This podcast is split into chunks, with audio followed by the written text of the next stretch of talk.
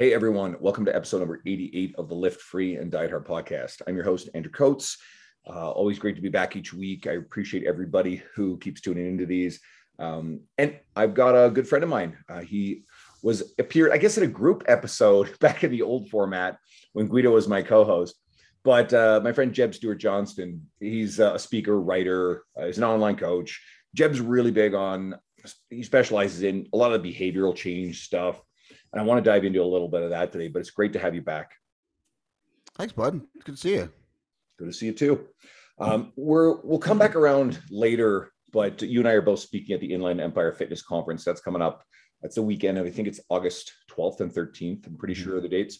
So I want to circle back to that, but uh, I just want to make sure we put that on everybody's radar because our friend Tim was a killer event there. It's always very VIP. So, but the big stuff, you're big on messaging, uh, communication around behavior change. And I know that you don't always necessarily, for lack of a better way of saying it, approve of the way that the industry communicates and messages this stuff. So, I wanted to say, how would you upgrade these skills for most coaches? You know, it's it's it's kind of it's it's not like there's not a lot to it. First of all, it's it's like there's it's it's not that people are poor at messaging or actually it is that people are poor at messaging but i think most people not just in our industry are poor at communicating not because they don't they're they're not, they're not trying or they they just i think so many of us misunderstand communication in that we get frustrated when we're not being understood and we get frustrated when we don't understand others. And it's real it's real easy when when someone doesn't like so if i say something and someone doesn't get it it's real easy to be like well you're just not paying attention.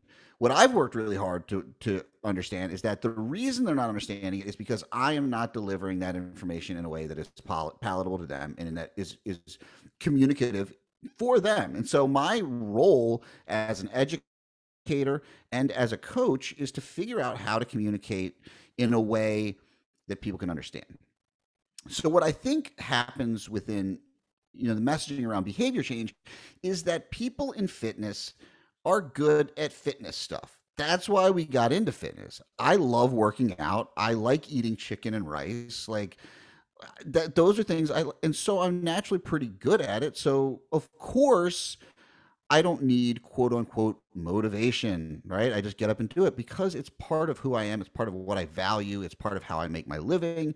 These things are all important to me.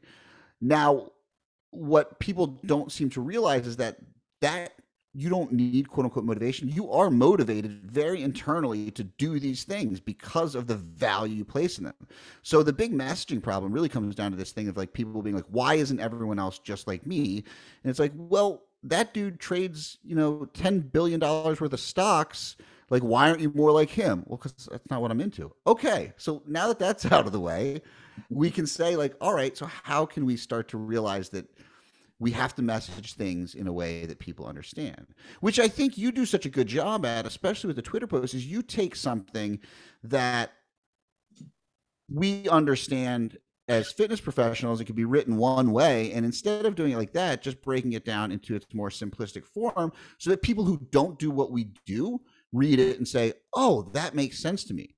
Whereas if you post about like, you know, how much internal rotation you should have at the hip when doing a front foot elevated split squat, it's awesome for the three people that understand what that means. But does it really help, you know, someone so who's trying to get into just going to the gym twice a week? Yeah, it reminds me we are off air we are talking about how pat davidson was in town this weekend right? And pat's brilliant knows his movement. And you know he's he knows his audience in front of him the trainers and he's talking about the nutation of the sacrum when it comes to like hip hinging versus squatting and a lot of ir a lot of er type stuff right? It's like sometimes i i like that language kind of almost like eversion of your your your ankle your foot and I'm like, whoa, I like even I have to like pause to kind of like really grab some of that like biomechanical technical language there. So how how the fuck is the end user who just doesn't want to be in pain anymore? Who it's like, man, like I, I came to you because I noticed like I'm out of breath going up the stairs. That person doesn't care about that stuff. That person just wants to feel better. It's certainly why I kind of I get a bit annoyed and I and I always stay out of this stuff where you get these battles, these ideological battles and tribes over training ideology, you know, methodologies. Mm-hmm. And, and it's the same thing kind of with nutrition ideology and methodology.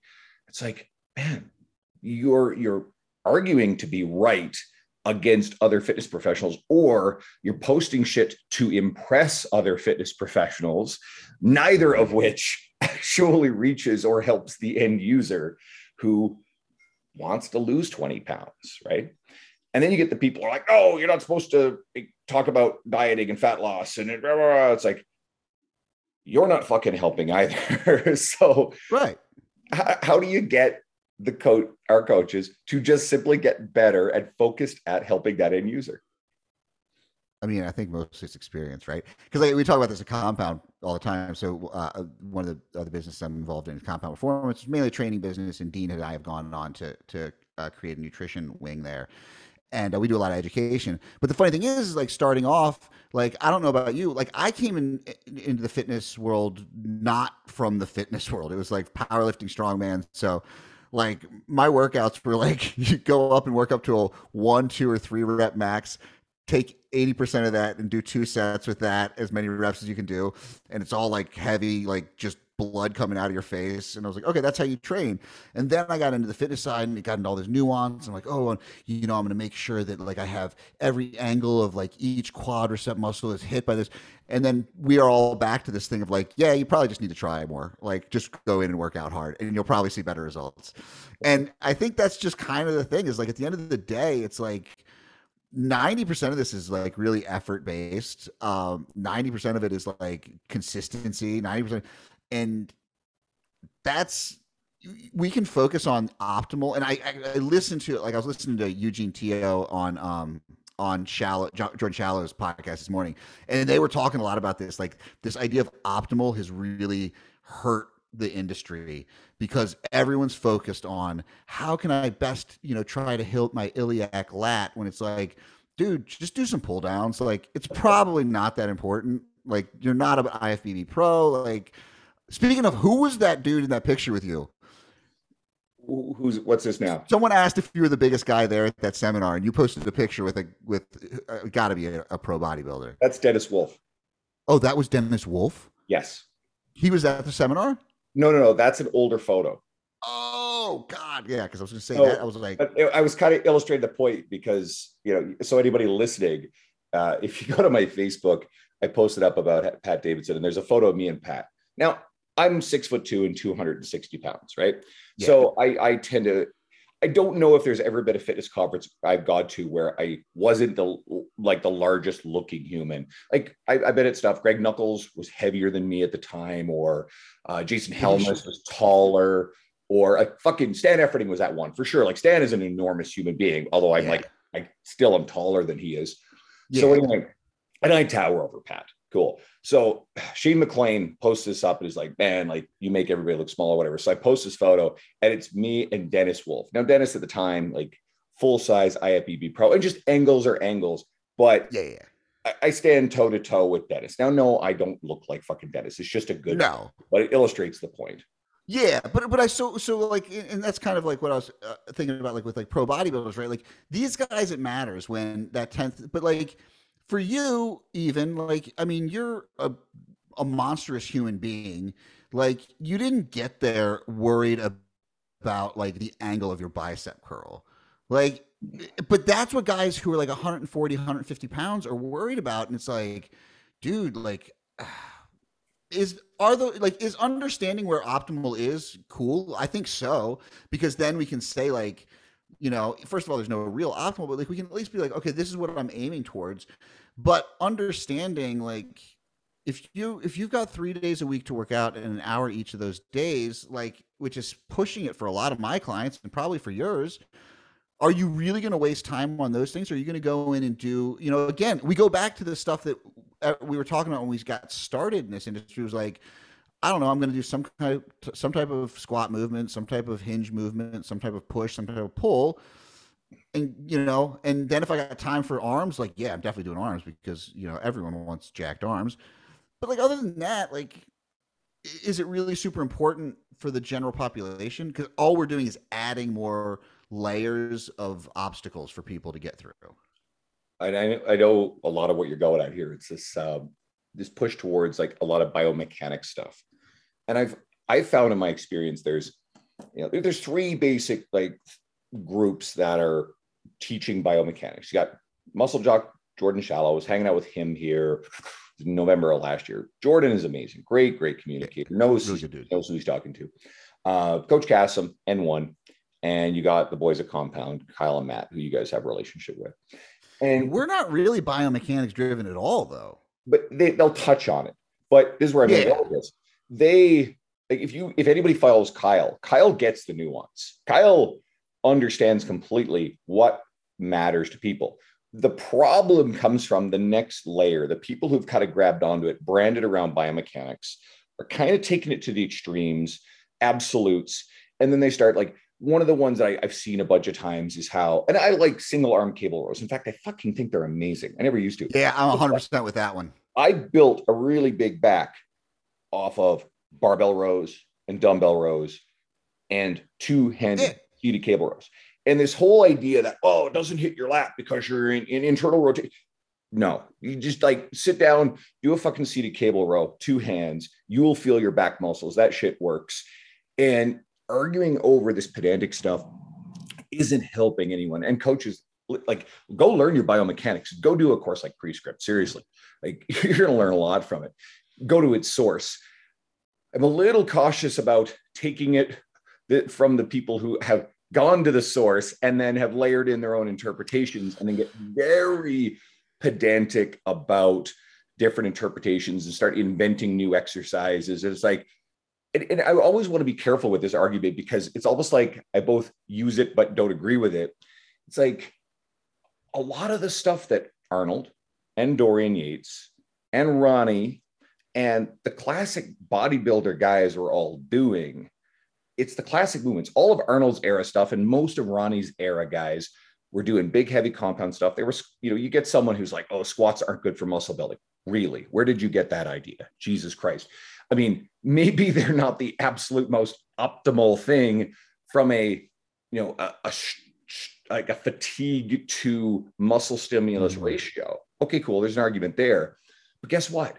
Most people will grow a lot of muscle and get a lot stronger, and they'll really enjoy it if they just actually squat really well and they do more and more of it over time. You know, you, you progressively. Well, I think I think there's definitely like a, a, a like a, a, specificity in like limb length though. Like so for me, like I squat and I'll get super strong. Um, my legs never grew. My butt, my butt like doubled, tripled in size, which is so funny because people like talk about all these glute. Like my butt gets like I can't if I barbell or whatever squat, like my low back blows up and my butt, like my glutes, especially if I get like up around like 500 pound mark, like my glutes will just be like on fire. My quads, nothing put me in a hack squat or a pendulum squat, like my legs are crushed, my butt gets nothing. Um, it, so there's like some of that, but like, yeah, for the most part, like for someone who's just trying to add 10 pounds of muscle and get stronger, like, I don't know, man, safety squat bar or like those Hatfields or like the single leg Hatfields, like those are kind of pretty awesome exercises for most people. But I, you know, I was squatting, you know, 500 pounds and not and had ch- I still have chicken legs, but like I like my legs just didn't get big. And then I look at like like Paul Oneid, dude's an 800 pound squatter. His hmm. legs aren't that big. Now he's moved to like bodybuilding. But the hmm. thing too is like I think too is when we take the like when we look at what bodybuilders do, everything works for hypertrophy, and that's one of the things that people don't like. And this is the other extension of it, which was where you went is Arnold and the boys. I mean, Tom Platz, tons of squats, sure, but these guys were leg press. These guys were doing leg extensions. They were doing yeah. donkey calf raises with two other bodybuilders hopped up on their backs. And yes, there were some things like, you know, you see video of Arnold doing these rounded back, like he's using the seated cable row like a rowing machine, right? Like, yeah, yeah, no, not a big fan of that. I, I'd like to keep those a bit more strict than what you know the image. Yeah. Again, it's an image of Arnie doing it. Who knows, like if he did it all the time like that. But by and large, what do these guys do? They train with a a lot of volume. And it's not this like straw man bullshit, uh, false dichotomy, whether it's volume or intensity. They trained a lot of volume at a high intensity, right? Like that's, that's a completely, uh, what is it? Facetious argument that I find some people in the industry get into that oh volume doesn't matter it's it's training intensity is like okay like that's like the whole like if it if it fits your macros thing where the people who denounce if it fits your macros think that the proponents of it are literally trying to cram as much pop tarts and ice cream into the model as possible and eat right. nothing but junk no one does that like no one is trying to actually hit their macros by eating the most amount of shit possible okay so it's a it's a straw man argument I, I love this stuff. This stuff's really fun. Uh, well, yeah, and but I, I think it, I think it is super important because it really comes back to the crux of what we were talking about. Is like the basics never hurt anybody, right? Like we can go really far with basics, and how many people that go beyond basics actually ever really nailed the basics down? Like you know, if you're really good, it's like when I look at powerlifters who transition over to bodybuilding, there's still a learning curve. Like they have to change their mindset of how, but most of them are big. Like I, when I used to work out in powerlifting gyms, nobody was doing volume, but everyone was huge. But they were doing volume because, like, yeah, they might be squatting sets of three and five, but then they're going to go do three sets of leg press afterwards, or a hmm. bunch of leg curls, or whatever their accessory work is, and they're just like you know they're just you're pushing a lot of weight. You're getting close to failure. Um, yep, which is which is probably the most important thing of all is accumulating yeah. enough sets, enough hard sets that are near failure, right? And that's what the research supports. Um, you know, and you can sprinkle in a little bit of failure, but if you're going to failure all the time, you're probably going to accumulate more fatigue than sure. you are uh, training effect. Now, that being said, someone who built up a stamina and really brutalized himself to failure all the time, who's eating well and sleeping well, is probably going to still be a really big, strong human being. Yeah. so, it, a lot of people do a lot of things that are technically slightly suboptimal, but they tend to do an accumulation of enough things so well that they're going to make progress. And you layer in genetics, and of course, obviously, if we're talking about pro body, yeah. get the drugs and what have you. But those are just again a piece of the puzzle. Yeah. So, and it, I really do find that a lot of the messaging in our industry gets caught up in wanting to be right, uh, wanting to be right to the wrong people, trying to impress or beat the wrong people. And at the end of the day, like if somebody comes in who you know it doesn't like the way I've messaged something, and they're like arguing some technical pedantic point. point, one of my favorites things is, is I like I, funny enough, I don't actually use the word tone in any of my messaging. I don't, but I defend its use when we use it because it's like it, it, I, I see this post and I see it from people I like and respect. They're like, tone is not a thing, blah blah blah, and it's like, okay, first of all, you're speaking to the wrong people. You're speaking into an echo chamber of the the coaches who are like, ah, you're right, uh, like pat pat, hey, pat yourself on the back. You did a really good job. Meanwhile, the person, again, it's like that person who's in fucking pain. That person who's like, hey, I, I just don't want to get too bulky. They, they don't know how any of this shit works. They're, they're the woman who's worried about putting on too much muscle. She comes in like, hey, you know, I, I don't want to get too muscular. I just want to tone up a little bit. You know, I want to lose a little bit of weight. And you turn around and you go, well, actually, tone is not a thing. That's the epitome of the worst attitude and worst messaging in our industry. And anytime I come around to it, there's always a few people who crawl in and like argue and fight and, and say stupid shit. I'm like, you're not my audience. You're really not. At the end of the day, I actually care about more people feeling better. And I'm not interested in like I'm not interested in what policing what people say. Yeah, in a way, like kind of calling out the people who argue about tone may seem like it, it is, but it's still for net benefit to the end user. And I find it's a perfect microcosm. It's the same thing. If you dare say lean muscle, we've been using that fucking phrase for forever, and we damn well know what it means. And someone who wants, oh, there's no such thing as lean muscle. Like, oh, is, is there fat muscle? It's like people. I, I haven't even seen that. People are actually upset about using the term lean muscle. Yeah, absolutely, right? Because oh, they lump it into the same category as tone because, like, they're being really pedantic, and it's like they need to be right more than they actually need to be effective in like changing the world and helping people. And I don't care about being technically right. I care about, at the end of the day, the people who are directly in front of me, the people who are any absorbing any of my media, where it's reading articles, whether it's listening to this podcast, whether it's like on my social media, uh, in the audience, uh, somewhere I'm speaking. I want those people to make more of a positive impact on the end clients, the users, and um, and anybody that is an end consumer who's picking up my stuff. If it makes their life a little bit better and it helps them, great, right? Yeah. Well, and I think there's you know there's kind of like there's pieces to that puzzle too, right? Like so yeah, using tone, everyone knows what it means. Like it's not a mystery. Now there's some things that like I get a little bit miffed about with with with fitness professionals in that, and you, you're saying is like there, there's the thing, especially about like motivation, about um, because there, if you're to talk on a subject, it is your duty and your responsibility to actually understand the topic you're speaking on. So people will come in and they'll start talking about motivation or about, and they've like literally, and I'll, I'll, i usually go in, I'm like, hey, I'll tell you what, a really easy way, and I usually DM people. Like the weird thing is, is, is it went from causing fights uh, publicly, like because what I always try to explain to people, I'm like, people that know me or whatever, like I'll go in and I'll say like, hey, like maybe you know this is a better way to say things, and people get upset, and I'm like, if you look at my like my friends and I, we we have you know quote unquote it's not arguments, it's discussions, but we're professionals. We're trying to get better. We're trying to continue these things. So I'll often just say like, hey, just look at self determination theory. You can literally go to the Wikipedia page and it'll kind of explain what motivate.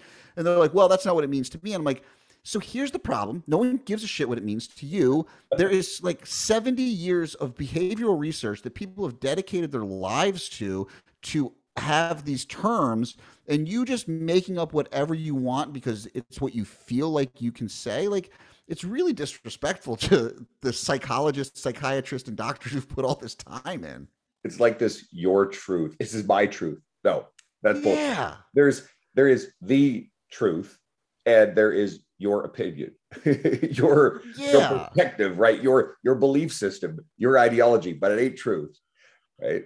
Yeah, and, and I think and people get like really, and I understand part of it is too. We talk about communication. Like I have to really, I, it's why I do most of my communicating with clients over Zoom calls and because I am really bad at like mm-hmm.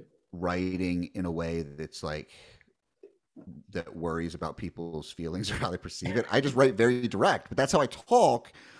And so I just say like I make I say oh this this this, and people feel it's like I'm, I'm attacking them. I'm like no no no no I, I actually I really appreciate you. That's why I mean if I didn't if I didn't appreciate you or respect you, I wouldn't take the time to even write anything. Like I wouldn't give a shit. Like I'd be like I don't care.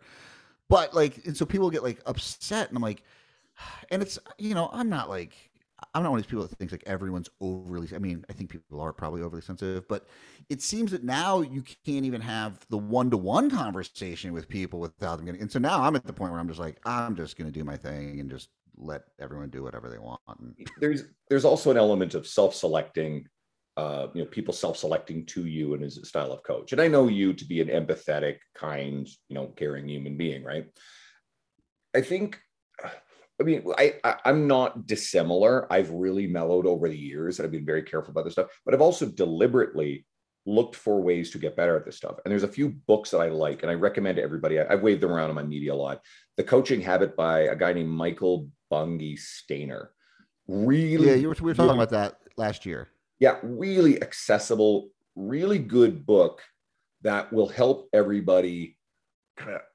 And he writes a second book called The Advice Trap and it basically is just like instead of going straight into advice mode, first of all, understand that most people actually do know most of what they need to do. It's just the mm-hmm. application of that knowledge, right? Someone who's overweight, 99 times out of 100 knows that, okay, I am overweight. I don't feel good. I know that there, there's long term health risks here. I train this cardiologist. He's one of the funniest humans I know every once in a while he gets someone who comes in who's like 400 pounds and like no one ever told me I was fat. Like I thought this was healthy, right? Like, and he actually does get that from time to time, and he's just astonished. But but I also yeah. think now nowadays people are scared shit. Like in their profession, they're scared shitless to like say anything to to yeah. people that are coming in, right? But by and large, most people actually know. So a lot of these books that I find really good, motivational interviewing is another one. It gets a little bit like ridiculous with the degree to which you're like, asking for permission to like tell people shit, right? You build that trusting relationship and people actually just right. they want answers from you. But this stuff is all about turning off that instinct to dive right into, oh, here's the advice, here's a solution, here's what to do. And instead, just ask a shit ton of questions. And 90% of the time, if you ask a lot of questions, the right questions, the right way, coaching habit kills it at this. People will tell you and arrive where they know they need to. And if they're the ones who are proposing the solutions, then usually they're way, way better at acting on it. And you know what this shit all does? It bypasses the question of motivation. It completely bypasses it. Right. Yeah, so that's one of the things I actually do with intake of all my clients is we go through a, we, we do a strengths assessment, but then we also do a value sheet. So I come up with kind of what their main value is. We set a, a certain amount of goals. You know, and you talk about fat loss, right? And like how people are afraid. Like, I'm not telling anyone to lose weight. But if they want to lose weight, I'm also not telling them there's anything wrong with that. And I think that's the problem is like you either have to be pro fat loss or anti. It's like, no, I'm like just for helping people do what it is that they want to do. So we come up with goal values, goals, and then action steps. And basically, what that does is it creates a plan. Um, and it helps them, like you said, they've arrived at their own solution. They've arrived at their own because you know it comes back to that like whole thing and like motivational interviewing and psychology in general is that people are all the experts on themselves. Like I've known this person for 15, 20 minutes from our initial call, right? Like they've been dealing with themselves for 40 and i work with most people in like their 40s 50s 60s like that's um like what i'm really to tell them about like how they should live and that's the best thing too is like you know we always make fun of like the the 25 year old in his mom's basement telling people how to live their lives and i'm like so like i'm to give time management strategies to this dude who you know is ceo of a company in new york and you know makes 12 million dollars a year like no we'll figure out some ways to make things you know work better and easier for him because but like this dude has amassed a fortune by being better than and everybody at these things in the world. Like, I'm not gonna. What am I gonna teach him? I'm gonna tell him how to be better with his money, or his, you know, oh, so you know, food is just like a bank account. I'm like, well, this dude's got an unlimited bank account, so that's a bad one. yeah, and again, it's it's the person who doesn't have kids telling you know the, the parents of a kid that's like under two years of age who's not getting enough sleep. Oh, you need to like pri- prioritize sleep. Guess what? That's out the window. Don't even like go there with those people, right? Um, there, there's a lot to this, but I, I hope everybody listening kind of picks up on some of what we're talking about here. And again, I actually can't recommend the book, The Coaching Habit, enough. I think it's uh, the best treatment of this. It's really quick. It's a very, very simple, direct formula. And it's one of the best books I've ever read on this particular topic. So go check it out. Yeah. And that's always good to have like a formula that's kind of action. I think one of the things that coaches like, um, if you're, you know, I think most of your audience is like coaches or people that are at least fitness enthusiasts. So I think one of the biggest things that that you know we as an industry can do to get better is just like giving. So obviously, because we both both you and I work with you know young coaches and developing coaches, and and and one of the things that I think is beneficial for them is is doing the same thing we do with clients, right? Asking those questions, helping them to arrive at answers themselves, but also like giving some actionable steps some kind of like you know it doesn't have to be like this ha- how you have to do it but like hey here's some things you can do when you leave this you know for speaking at a conference like here's some things you can do today that can help your coaching. Like real simple something to get you and then they can start to incorporate some of the bigger concepts but sometimes you just need that little like and I hate to say this, but like hack or tip or trick, you know, whatever it is that one thing they can do to apply um, just to get the confidence to start working because big concepts take a, I mean, I the built the the current coaching model I'm in that I kind of have been developing.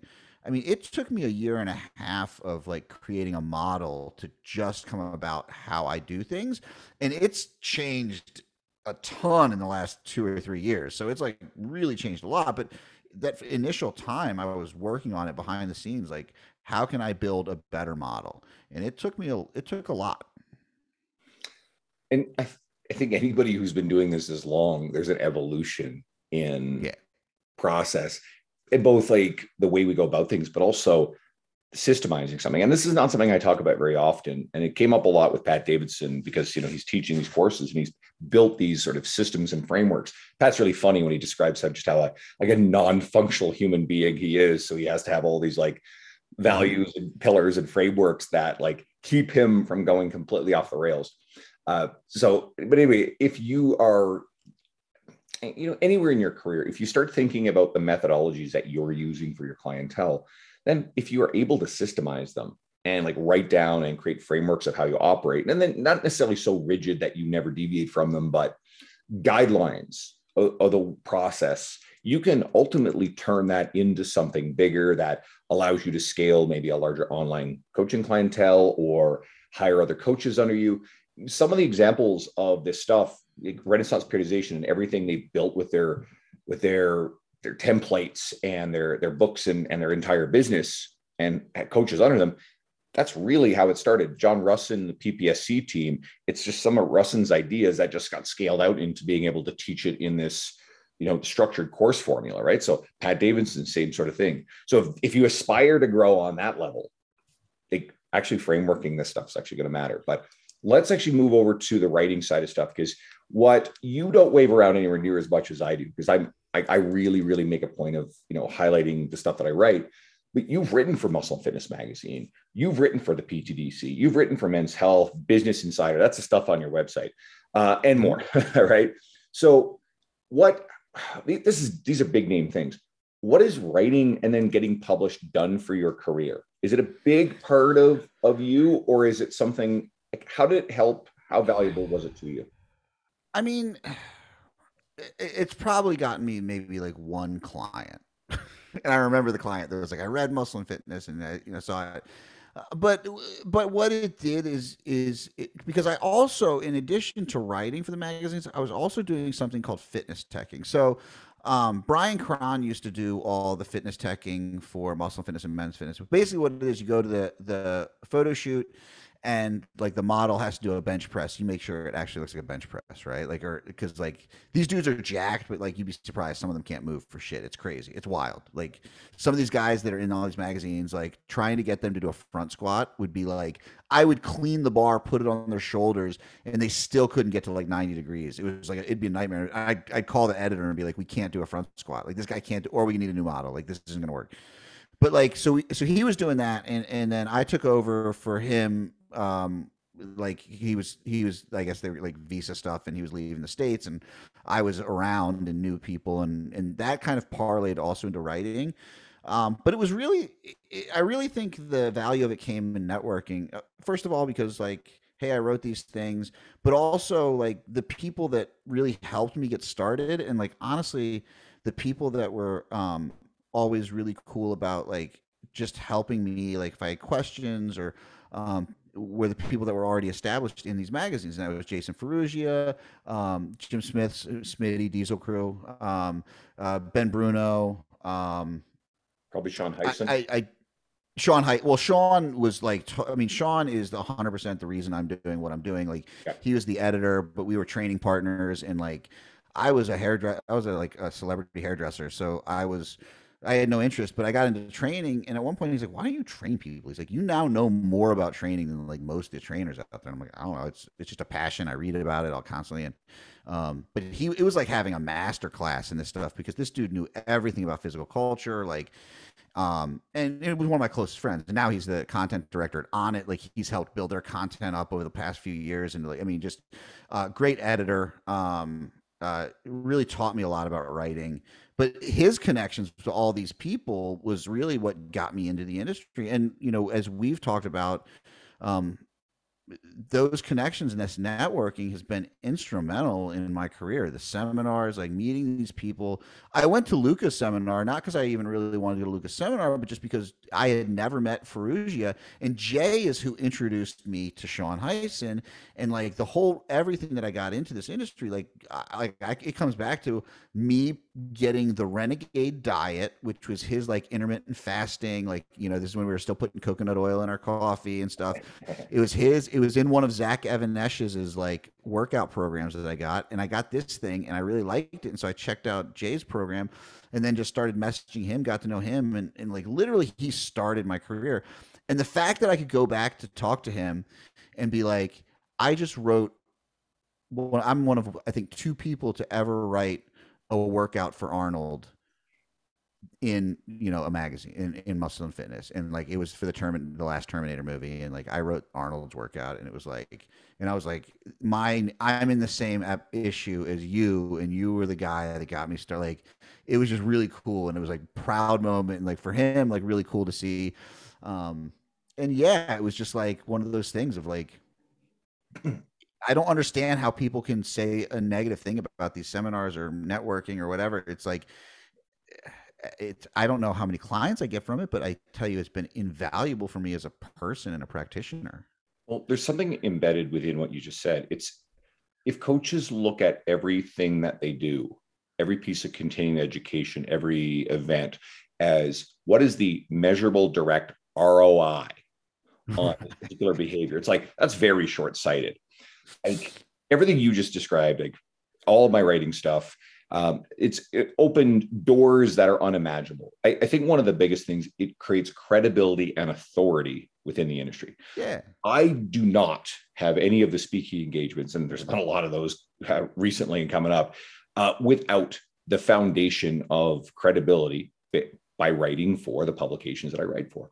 It has people interact with me differently, like people who are very well known, established in the industry because oh okay this guy writes for this this and this and this okay cool like you know it just like it, it's sort of this and I hate thinking in terms of status. I really don't like thinking in terms of, but people treat you as if you have a greater status if you have these things, uh, you know, under your belt. Okay, cool. Well, how do you use that? Does that necessarily get more clients in front of you? Directly, no. I mean, I one of my one of my earlier and still ongoing online clients found me through T Nation stuff, and he's been an amazing mm-hmm. client. Like, there's people who found me through there. Great, awesome. Hmm. I find, if anything, social media has like because my social media has grown so immeasurably. That gives me tons of online coaching inquiries. What was the backbone of the social media growth? Well, the the credibility of having you know, hey, Generation Iron and T, T Nation and Muscle and Fitness Magazine in my bio right? That people are like, okay, this guy is like, this is a cool thing that I saw my friends story shared by this dude, they click on your profile, like, oh, oh, this guy writes for this. Okay, cool, right? They're more likely to stick around. So it's all big picture stuff. Plus, it's fucking personally fulfilling. I enjoy it, right? And at a certain point, you know what keeps us in the industry is helping the end user, but also what are the personal things that you actually value and feel fulfilled by? I really enjoy traveling to fitness conferences and meeting people, like kindred spirits, people on the same path. There's nothing better and I also really enjoy getting up on the stage and actually like talking about something that I'm passionate about. I love that stuff. Do those speaking engagements again translate into more clients directly? Well, not necessarily, but big picture, if if someone looks at you and they're deciding between you or the the trainer, average trainer they don't know anything about on the wall of the local commercial gym, and guess what? I was that trainer for a long time. They're going to pick the person who has written for major publications that they recognize, even if they're a general general population person. They're going to be like, this person speaks at international fitness conferences. He probably knows what he's talking about, and he's probably a pretty good coach. I think I'm going to hire that person. So I really do think, in the long view, it really does help grow your career. And year over year over year, you know, I keep doing better and better with that stuff. And I don't think that these the things like the podcast and the writing and the speaking, whatever, are unrelated. I, I think there's a relationship there. For sure. Right? It's funny you talk about status. I was at one of these conferences years ago, and I it was a roundtable art writing, and I was like Nuckols. I was like, because you know I, I love his his writing because he's able to like do these huge, you know, thirty five hundred word blog posts or whatever. Um, but I was talking about something. I was like, I don't know, like you know, something about writing and, and and then you know all the unsolicited uh, advice from everyone that wasn't like on the panel you know all the people well you do this do this do this well you know someday you'll you know you'll get some and i was like oh no no no i'm published in like muscle and fitness men i've written like you know 35 articles for men's fitness like all the workouts i've done cover stories everything and they were like well, wait, so how, wait, how do you do? And all of a sudden, uh, the people who are giving me the advice turned to like, and I was like, yeah, I just don't sit here. Like, I wasn't sitting here. I was actually asking to try to learn from people whose writing I admire. You guys are here like trying to like show what you know, and that's why. There. And I think that's where the big difference in, in for a lot of people is, is because like be interested in the people that are around you that can help you grow, rather than you know. I, and I think that's that's one of the the the like um the things that people miss is they go to these conferences and they want to let everyone know who they are um when if we go and we just like learn about who all these other people are like i mean i don't like i would both of us like uh, most of our friend group in fitness is because of these things. Absolutely. Like, in, entirely so. Yeah. or you know the podcast and connectivity with people that it's like a friend of a friend who you met at a fitness conference right? Yeah. Yeah. And like, yeah, because like, let's say you want to have someone on the, like, you know, let's say you want to get Stan Efferding on the podcast. Well, he just happened to show up at Kansas City that year and you met him. And like, you now have that like entryway yeah. there, which like, totally. yeah, I'm sure he would come on anyways, but like, it would probably be a lot harder to get in contact with him. But you'd be like, hey, man, remember me? We met. Yeah. Um, exactly right. You know, I have that contact point, and eventually I'm going to have to have him on. There was something I was trying to shit remember. Uh, ow, slipped my mind, but uh, I definitely wanted to pivot this back into the event that we're both speaking at. So we're both yeah. at Inland Empire Fitness Conference. Um, I it, it actually goes to what we are just talking about. I met, and I like telling the story. When I went to Kansas City Fitness Summit 2017, I met what feels like the industry. I met you. I met a lot of other people, um, and I met just two of the other attendees who, you know, it got to this day no social media following, but Tim Arndt and my buddy Jeff Aker. So anyway, like the guys, awesome. And then I found out that oh, Tim hosts his own event in Spokane. So I went to it in 2018 and 2019. My buddy Jeff Aker, he's actually in Calgary, and he's actually the provincial director of the NSCA for Alberta. So he does an annual clinic. So I went to that in 2018 and 2019. 2021, Tim's having some trouble getting speakers for you know during all the travel stuff, and he's still going to put off his event. So he oh, asked right. me to come and present, and I'm like, hey man, just go back and ask Lee Boyce again. He's like, no man, like I want you to do it. I'm like, okay, cool. And I always said, all right, the moment when someone asks, I'll say yes, and I'm going to fucking figure it out. so anyway, it was actually great. I had a great time. Met Luke Carlson, who runs his own event in Minneapolis. Spoke at that. He invited me to speak at that back in, well, shit, when was I down there? Feels like it was May. Yeah, it was in May. So that was cool. But and now you and I are both back again this year to speak at Inland. And Jeff Aker, I'd recommended some other people I thought were really good for 2020. They did it virtually. And come this year, we get talking. And hey, I, I just got to present at an NSCA provincial clinic. Uh, and that was super cool just because these these are some people I met because I sat down and like made an effort to meet and get to know people instead of going, ooh, Bret Contreras, ooh, Mark Fisher, ooh, Pete Dupuis. But at the same time, Spencer Nadolsky also fucking got to meet and hang out with those people. And, you know, there's a whole bunch of like big industry names there. Cool. Made them feel like they're real people. Like, don't ignore them. But at the same time, don't just fawn over them. Go actually meet everybody else that's there. You never know. Like Greg Nuckols and Andy Morgan were just attendees at that event. They weren't even the speakers, right? And those two guys are really well established and successful. Yeah. Yeah. I mean, that's the thing is like I think people like like there's a lot of like I mean one of the guys who you know doesn't really speak doesn't do a lot of these things but like one of the most fascinating guys that, that comes to Inland every year just as an attendee is Eric Salazar. I mean the dude is like probably one of the most impressive natural bodybuilders I've ever seen in my life. Drinks beer. like he's getting like he's drinking and at this thing, and I'm like, dude, you got a show in like six weeks. He's like, yeah. He's like, it's fine. I do this, and I'm like, my mind is just blown. Like I'm just like, this is, and he won. He won that show and won. I think that one might have been one. He might have already won his pro card. Maybe this was his first I pro. that was, yeah, I'm not sure, but exactly. But it was wild. It, and like something like that, or like um, I'm really excited because last year Chad Landers couldn't come, so I finally am going to get to meet him, which I'm really looking forward to. He's great. Actually, it's funny that you haven't met Chad because I met Chad at 2018 Inland Empire, hung out with him in 2019 Inland Empire. Also, my buddy, so this is how connect these worlds are. My buddy Jeff Aker loves Chad because Chad's also a former NSCA provincial uh, personal trainer of the year award winner. Yeah, he won so that. Yeah. Chad also spoke at the 2018 uh, NSCA that was in Calgary that year. It was really funny because Bryan Krahn was in that lineup, and I'll say this on air because this is hysterical. James Fell was at it, and just Brian wants nothing to do with James and his energy. So it's really funny being on this small patio at a barbecue with the two of them right there. anyway, that's all I'll say about that. James, yeah. I, I, I, get a kick out of sitting down having a beer with James, but he's not he's not everybody's energy. He's a different story. But anyway, yeah, for sure. But yeah, that's and uh, Chad meanwhile, Chad is an awesome human being, right? I, I mean, yeah, again, it's been too many years. Well, and I was so because yeah, I was like, it's just like, but and so like that's the thing is like, and, and, there's a lot of people that come to these as attendees. There's a lot of people. Um, uh, I don't know. It's just it's it's a lot of fun, and inland in particular. Like last year was my first year there. I spoke, um, and it's just very different. Like you know, there's none of this like, hey, pay extra and you get to hang out with the speakers. Like that's weird as shit to me. Like, like we're just like, you know, we're all peers. Like, yeah, we've got some, you know, we've worked to try and because it's something we enjoy is speaking.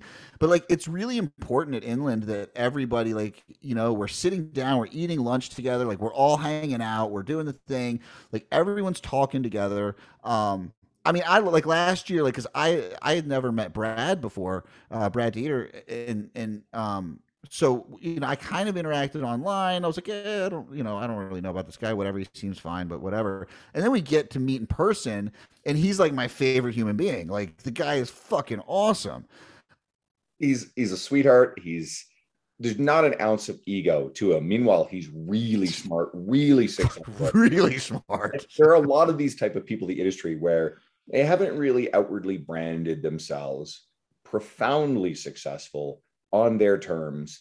Mm-hmm. And they've done they've done the, the stuff like Brad has written for a whole bunch of stuff. You know, he's written for T Nation and a lot of other things. But at the end of the day, the guy's just the CEO. I, I or maybe he's I, I, can't remember the exact exact role with Macros Inc. But him, I think I don't know if they're co-CEOs, him and Jay White. But either way, they basically both own the company and, and run it together.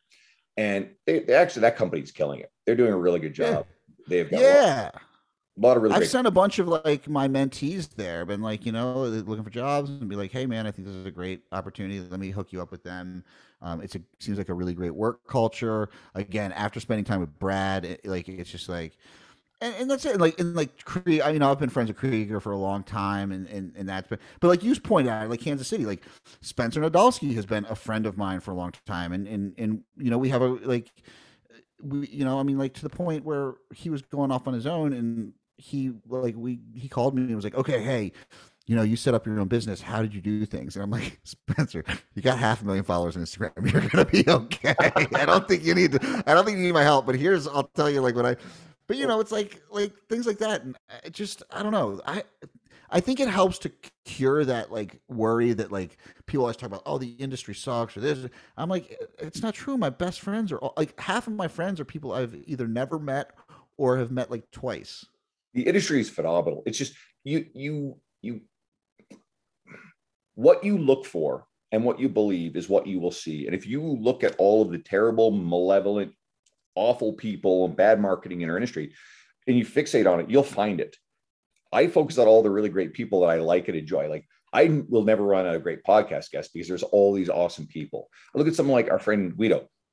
You, you and Guedo have really bonded, but I I met Guedo when I moved over to Evolve Strength when I left the old commercial gym.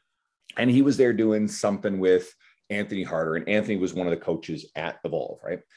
So I got to know Guedo, add him on social media, and just start chatting back and forth. And he's really on this keto kick at the time. It's more of an experimental thing, not like a, not like a, hey, because he'll do anything. Yeah, he's not a keto zealot. He's literally just like, hey, I'm curious about this. I want to learn. So we ended up chit chatting or whatever. And at the time, I was like fucking around with like some short YouTube videos. And I mean, they didn't really take off quickly, but Guedo, for whatever reason, just like decided he liked this stuff and he wanted to start a podcast. And then he messaged me out of all the people he knew. He's like, "Hey, man, uh, you know, I was thinking about starting a podcast. Do you want to? You want to do it?" I'm like, "Okay, cool. Let's do this." I always thought that was kind of a cool idea. Anyway, so that took off, and geez, I mean, right quickly we had Sohee Lee, we had uh, Mike Israetel, friends from meeting people at these events, met Sohee in 2017. And it was Carter Good also. And so, like a few bigger name guests with bigger audiences, and that kind of blew things up and it just kind of took off from there. And now it's been like the who's who of the industry. And then 2018, I brought Dean to Kansas City, and that's where he yeah. met you, and he met Mike Doehla, and he met, uh, you know, Josh Citron and who the fuck? There's all, Mike T. Nelson, a whole bunch of people, and that led him down the rabbit hole to get in with Ben House and Pat Davidson. Right. Yeah. And then that comes full circle because I knew who Pat was through Dean. And now I get to hang out with Pat this weekend. Like just, this stuff is literally this interconnected. And then yeah. you, Dean, Dean starts working for uh, Stronger U, and then just things mushroom and mushroom. You guys are doing all kinds of stuff, and now you have the compound uh, yeah. uh, nutrition thing, right?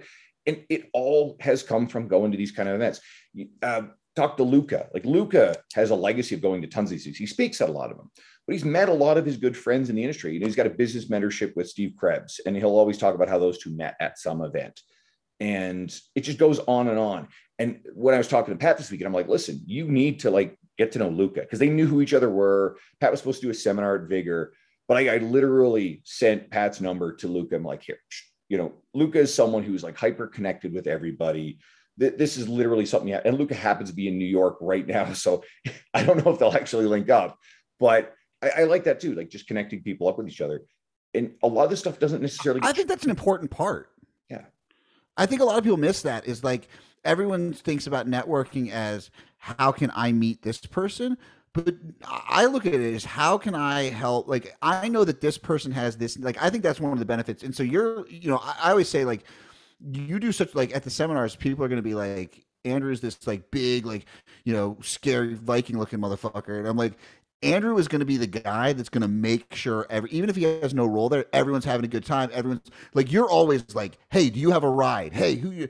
And like people don't realize that like that means so much more to people than what you're talking about or if you're speaking or if like and so what I try to do in that vein is like, and I've done this my whole life with every, if I know someone has a need and I know someone else that like has, and like I can put those two people together, whether something happens or not, like those people both benefit. I don't really benefit out of it, but what is happens like, oh yeah, remember like you hooked me up with whoever, and it's not for any. I'm not trying to get anything out of it, but I just like want to see people, you know, be able to like help each other, and it's it's that same thing. Um, you know, people. You know, what's that that line that you know you always hear is like, nobody cares how much you know until you know how much they care, or whatever. But like, when people treat you really nicely at a thing, like that that's what they care. That's what I care about. Like if someone's really nice to me and they're really cool, I'm like, fuck, this is guy's awesome. I'll do anything to help them out you remember this and like you go to one of these events and if you're you know sort of established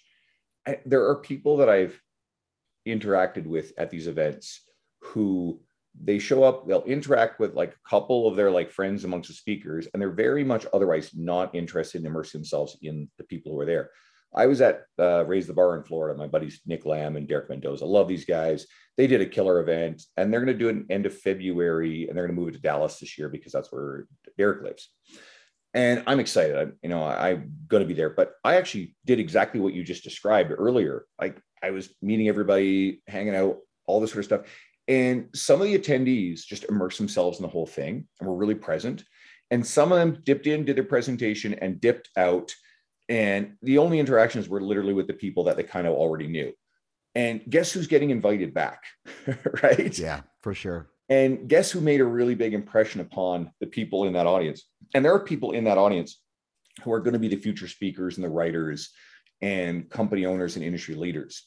And do not lose sight of the fact that just because you've established a little bit in the industry does not make you important. And there's no reason to have an ego about it. Yeah and honestly like just try to and yeah you can't like literally reach everybody right i literally couldn't shake everybody's hand to that thing and like memorize every name but if you get the opportunity just you know try to make people feel important or certainly don't don't make someone feel invisible and unimportant well you've taught you've had saladino on yeah. that man.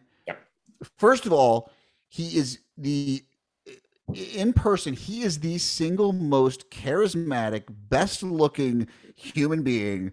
Like it angers you to like how like this guy is just like, I mean, if he wanted to be like king of the world, he could do it. Like this guy walk, but I get, but you walk into a room and you are going to feel like you're the most important person. And this guy works with, you know, people that are worth billions of dollars, movie stars, everyone. But if Ryan Reynolds was there, you would feel like you were the most important person in that room. I mean, it's it's it's a gift, and it explains why part of why he's so successful. Um, I've never seen anyone do anything like, but it's also one hundred percent genuine. Genuine. And there are a handful of other people I've encountered. Like, there's a lot of really nice people in this industry, but Luca is also very good at what you just described. Mm-hmm. Luca does make people feel important, right? And Luca will be running his event, 200 people there. He's juggling everything. He's all over the place. He's definitely hopped up on caffeine, and he still makes people feel important to him. Jordan Shallow is phenomenal at this. King. King. king. He remembers names. And you know, like you got a presenter and like they they ask a question, someone answers it, and then the presenter kind of shoots it down or like, no, that's wrong, or like, or just in some subtle way you just you're pretty quickly trading people. Well, I'm not going to stick myself out there and, and answer this right wrong. Like shallow is the best at the opposite. He will absolutely never make anybody feel like it was a stupid answer the wrong answer. He's just gifted at this shit. So he's a real joy to be around. And there are a whole bunch of other people who just do this really well. And th- this goes a long way. It's again, it's like how you make people feel these things. And you could literally be a complete unknown in the industry. But if you go in and you meet the other people, you treat treat the presenters like human beings. It's like hanging out with Pat this weekend, right? Like we, we got a lot in common in terms of background and, and like other sort of stuff. Interesting guy, but just make the effort with these people because all throughout, like I remember I always tell a story about Pete Dupuis when I met him in 2017. Right? Like Pete, I could tell at the same event you were at, he was the only guy who wasn't the trainer, he's the business guy. And like I caught him a couple times just sitting in the back, kind of by himself. He he's, doesn't seek the limelight. But I went over to him and I said, Hey man, like I actually really I was excited to meet you and, and see your presentation. I've heard you on podcasts. And Pete to this day is a friend, right? You know, he's come on the podcast a bunch of times. Really awesome human being. He's he's a sweetheart. Like because yeah. I, well, I used to so like you know Mark. You mentioned Mark Fisher. Like Mark, Mark is like one of my favorite people, and his business partner is just just is an amazing person. But like, so I would because I was in New York. Like every time they had like he was one of my favorite business things, and I I spent like I got to a point where I said I'm not allowed to go to any more fitness. uh, uh, seminars because I don't coach fitness anymore. So I have to only do nutrition or business. But I spent a year where I, a year and a half probably, where I only did marketing and business courses. And a lot of them were Marks. And Pete Pete runs what arguably could be one of the most successful gyms in the entire world, and he's attending this, you know, whatever this, I forget which one it was. It might have been the time management, time ninja one. But like, we're like sitting there and just talking, and he's just like such a sweet guy. But he's like, you know, I just come down for these things. Like, it's a refresher. It helps me. And, and he's like, and I'm talking to trainers, I'm talking to people that are out there that are outside of my business because it's so easy to get pigeonholed and and I think that's and, and, you you know again shallow. There's a reason that Jordan Shallow and Saladino are so close, right? Like it makes sense. But you see, you know, there are you know success does leave clues, and when you continue to see people who are hyper successful in this industry, that Jim Smith, Smitty, to this day, I mean, he's he's partners with DeFranco in their certification, right? They they. I see. I've seen Smitty at like probably three different uh, seminars. We met for the first time. I, have known him for years. He's he's one of the early people that helped me out, like just like writing and everything. I met him at a seminar totally randomly because we were both there, and I was like, "Wait, I'm, I'm like Jeb." I was like, "What are you doing here?" And it was just like we met and hung out. And there's there is a you know I think that it, it definitely shows people that continue to try to grow are the ones that continue to stay relevant. Absolutely. So there's a lot. Honestly, this has been one of my one of my favorite conversations in quite a while. Jeb, I knew you'd be great to bring you on. Um, let's remind everybody where to find you online, your website, your social media. So my my uh, website is foodonthemind.com. Uh, that title was brought to me by our good friend Carolyn McDonald. She came up with it. Um, and my uh, my uh, Instagram is Jeb Stuart Johnston. Um, very simple. All my links, if you know people are looking for coaching or anything like that, you can find all that on there. Um, but yeah, I don't. I mean, I have a Facebook still, but I don't really use it. It's, I don't use Facebook that much either anymore. Uh, again, thanks everybody for tuning in. Go go follow Jeb. Jeb's someone I really believe in. Uh, very good friend really quickly, my my family listens to these. They they literally sit around in the morning and they listen to these podcasts. And my mom texts me as a reminder that it's my dad's birthday. So happy birthday, dad, if you're listening. And uh, for everybody That's else, awesome. continue to, to tune in and listen to this. Thank you. I really appreciate you guys. Um, another quick plug too. Um, I'm, I'm, not sure if anybody who's listening would probably be, this may not be for you, the line I like stealing from Luca, but we do get some coaches who've actually done this. So Bailey Lau and I have a, a 13 week women's online strength training program. We're doing our third run of it. It starts Monday, July 4th. And we've had a couple of younger uh, female coaches because it's only available to women who wanted to do it because a it gives them the programming structure so that way they're not worried about having to like do it for themselves but two they've enjoyed learning from how we put it together and how we built it so they wanted to experience it as well so it, maybe it's not for you, but maybe someone in your world would really benefit from this sort of thing. And uh, anyway, so it's all over my social media. If you have any questions about it, just shoot me a message. and um, hang around for a new episode next week. Thank you so much, Jeb. All right, buddy. I'll see you in like uh, five or six weeks. Five or six weeks.